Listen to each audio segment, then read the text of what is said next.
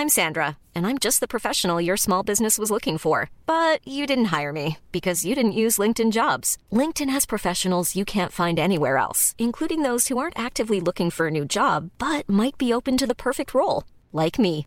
In a given month, over 70% of LinkedIn users don't visit other leading job sites. So if you're not looking on LinkedIn, you'll miss out on great candidates like Sandra. Start hiring professionals like a professional. Post your free job on linkedin.com/people today.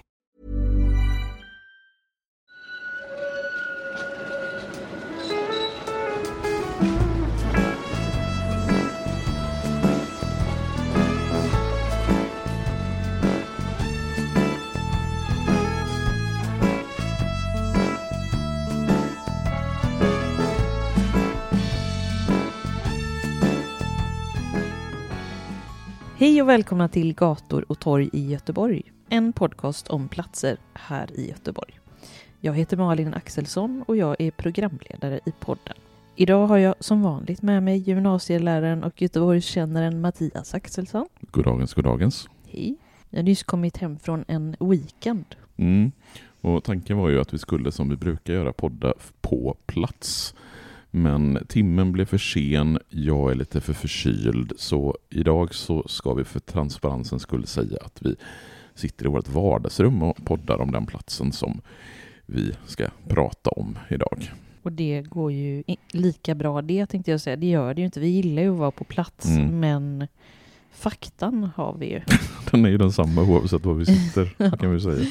Ja, vi påminner som vanligt om patreon.com snedstreck gator och torg i Göteborg Mm. och Instagram gator och torg i Göteborg och det gamla Göteborg. Mm. Och Patreon är viktigt i det här avsnittet för det här är ju ett sånt Patreon-exklusivt avsnitt vilket innebär att för att få lyssna på hela det här avsnittet så behöver man bli månadsgivare på patreon.com gator i Göteborg. Annars får man bara lyssna i ungefär 10 minuter och fördelen med att bli patron det är ju att man dessutom får lyssna på avsnitten utan reklam.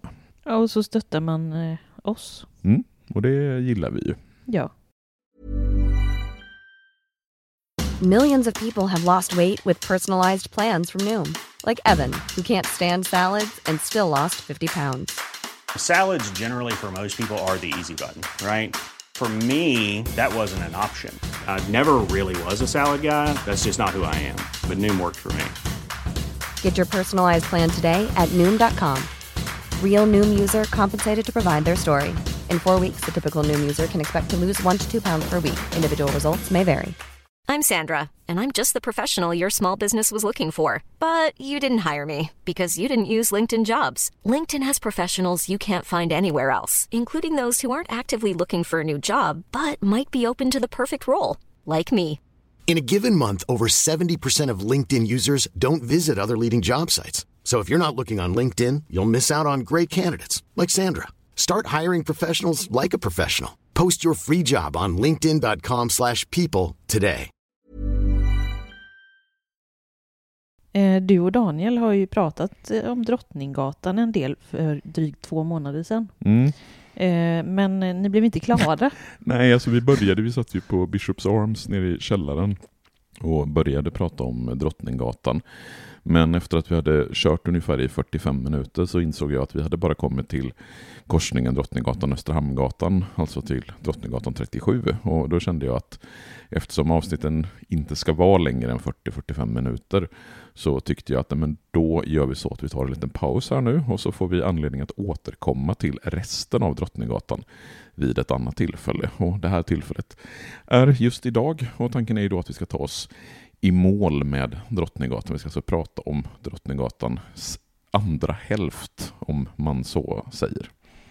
Men lite geografi först då. Var ligger Drottninggatan i Göteborg? Alltså det, det är en av de här gatorna som ligger innanför vallgraven, alltså i centrala Göteborg. Den börjar där bortanför Magasinsgatan, vid trapporna vi är ner från Ekelundsgatan. Och sen så går Drottninggatan parallellt med till exempel Kungsgatan och Kyrkogatan eh, korsar bland annat Västra Hamngatan och Östra Hamngatan och tar sig sedan hela vägen bort till Stora Hamnkanalen och Stora Nygatan. Så det är ju en av alla de här centrala gatorna som går längs mm, genom eh, centrum i Göteborg.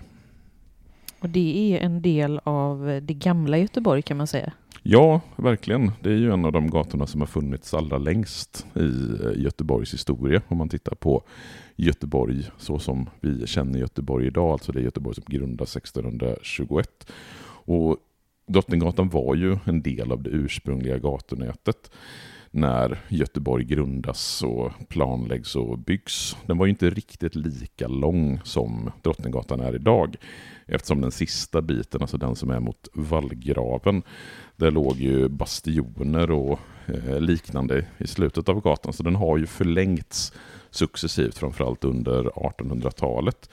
Och namnet Drottninggatan, det behöver väl inte ha någon närmare förklaring. Det är ju på samma sätt som Kungsgatan ett exempel på just hur starkt kungahuset var under 1600-, och 1700 och 1800-talet och hur stark monarkin har varit i Sverige.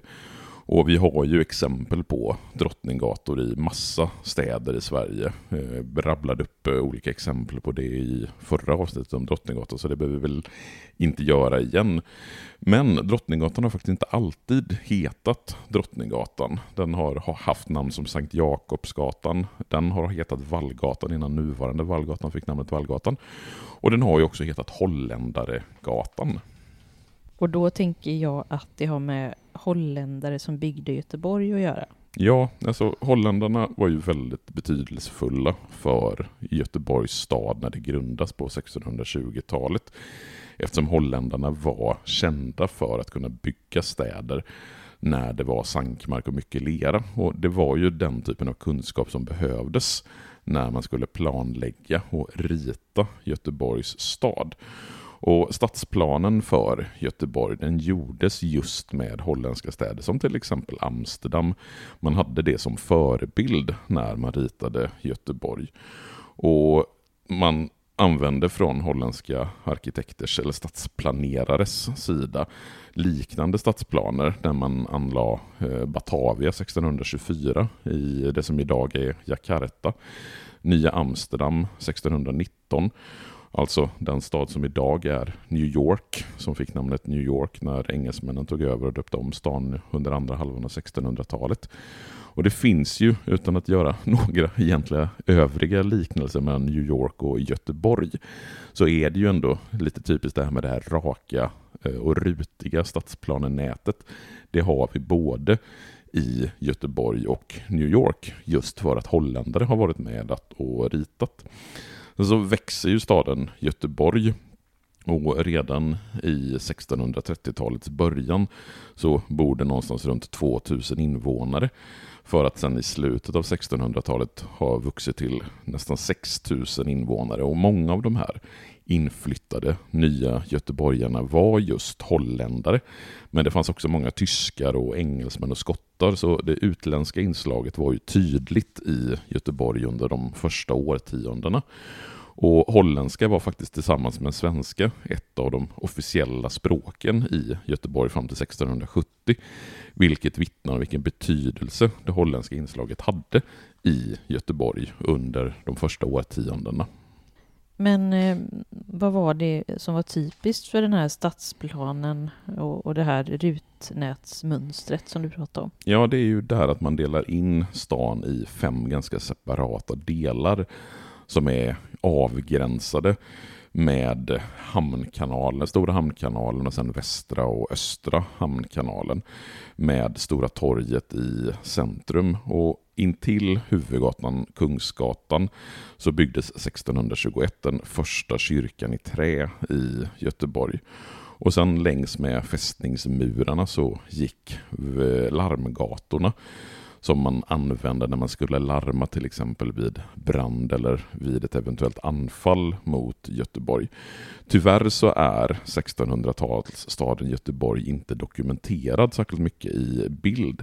Men det som finns beskrivet från de som besökte Göteborg under 1600-talet vittnar om en ganska typisk holländsk stad med just kanaler, prydda med alléer, många broar som gick över de här kanalerna. Små låga trähus med höga gavlar ut mot gatorna. Och sen så låg ju de finaste gatorna, där framförallt holländare bosatte sig, längs med Stora Hamnkanalen.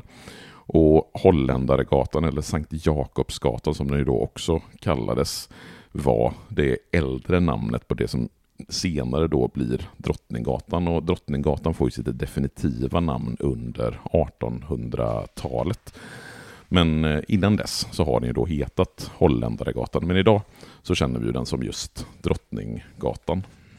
Eh, I förra avsnittet så slutade ni när ni kom till Östra Hamngatan som ju var en kanal länge. Mm. Vill du berätta lite om den kanalen? Ja, det kan vi ju nämna eftersom vi nu ska passera Östra Hamngatan i våran färd österut på Drottninggatan. Jag tänker väl att vi i något sammanhang under våren eller kanske under hösten ska återkomma till Östra Hamngatan och prata lite mer specifikt om Östra Hamngatan. Men det som är intressant med just Östra Hamngatan och även för den delen Västra Hamngatan som jag tror att det var du och jag som gjorde ett avsnitt om för väldigt länge sedan. Det var ju att de två gatorna var kanaler när Göteborg grundades. Vi hade alltså Stora Hamnkanalen som gick in från Stora Bommen, alltså där Stenpiren ligger idag. Och sen så tvärs över ner, alltså från norr till söder, så gick först Västra Hamnkanalen, där Västra Hamngatan går idag. Och sen gick Östra Hamnkanalen, dels norrut från Stora Hamnkanalen till Lilla Bommen och dels söderut till där Kungsportsplatsen ligger idag. Sen så lägger man ju igen de här kanalerna, Eh, den södra delen från Brunnsparken till Kungsportsplatsen under slutet av 1800-talet och den norra delen lägger man igen 1936 och anledningen till det är ju att gatorna har blivit mer trafikerade. Dels i och med att det eh, att Göteborg har en växande befolkning, det är fler som flyttar in till Göteborg. Och sen så ska det också dras fram spårvagnar och då kan man ju inte ha kanaler i eh, centrala Göteborg. Men det har ju faktiskt funnits seriösa förslag under eh, relativ nutid om att man ska gräva upp åtminstone den norra delen av Östra Hamnkanalen, alltså den som går längs med Nordstan. Eh, nu vet jag inte om de planerna är realistiska idag, men det fanns en diskussion under ja, sent eh, 90, tidigt 00-tal om att göra det. Och från och med nu så blir det här avsnittet Patreon-exklusivt, vilket innebär att vill ni lyssna på fortsättningen av historien om Drottninggatan med Arkaden och NK-huset och eh, Hotell Royal bland annat, så får ni bli månadsgivare på patreon.com torg i Göteborg. Och det vill ni. Annars hörs vi igen om en vecka. Hej då! Ja.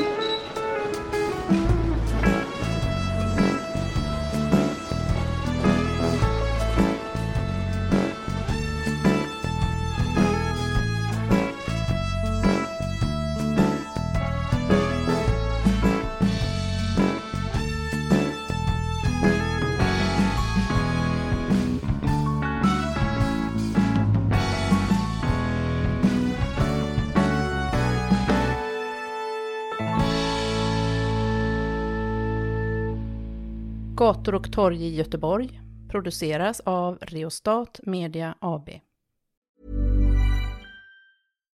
When you make decisions for your company, you look for the no-brainers. And if you have a lot of mailing to do, stamps.com is the ultimate no-brainer. It streamlines your processes to make your business more efficient, which makes you less busy. Mail checks, invoices, legal documents, and everything you need to keep your business running with stamps.com. Seamlessly connect with every major marketplace and shopping cart. Schedule package pickups and see your cheapest and fastest shipping options from different carriers. With rates up to 89% off USPS and UPS rates. And with the Stamps.com mobile app, you can take care of mailing and shipping wherever you are. Make the same no brainer decision as over 1 million other businesses with Stamps.com. Sign up with Code PROGRAM for a four week trial. Plus free postage and a free digital scale. No long term commitments or contracts.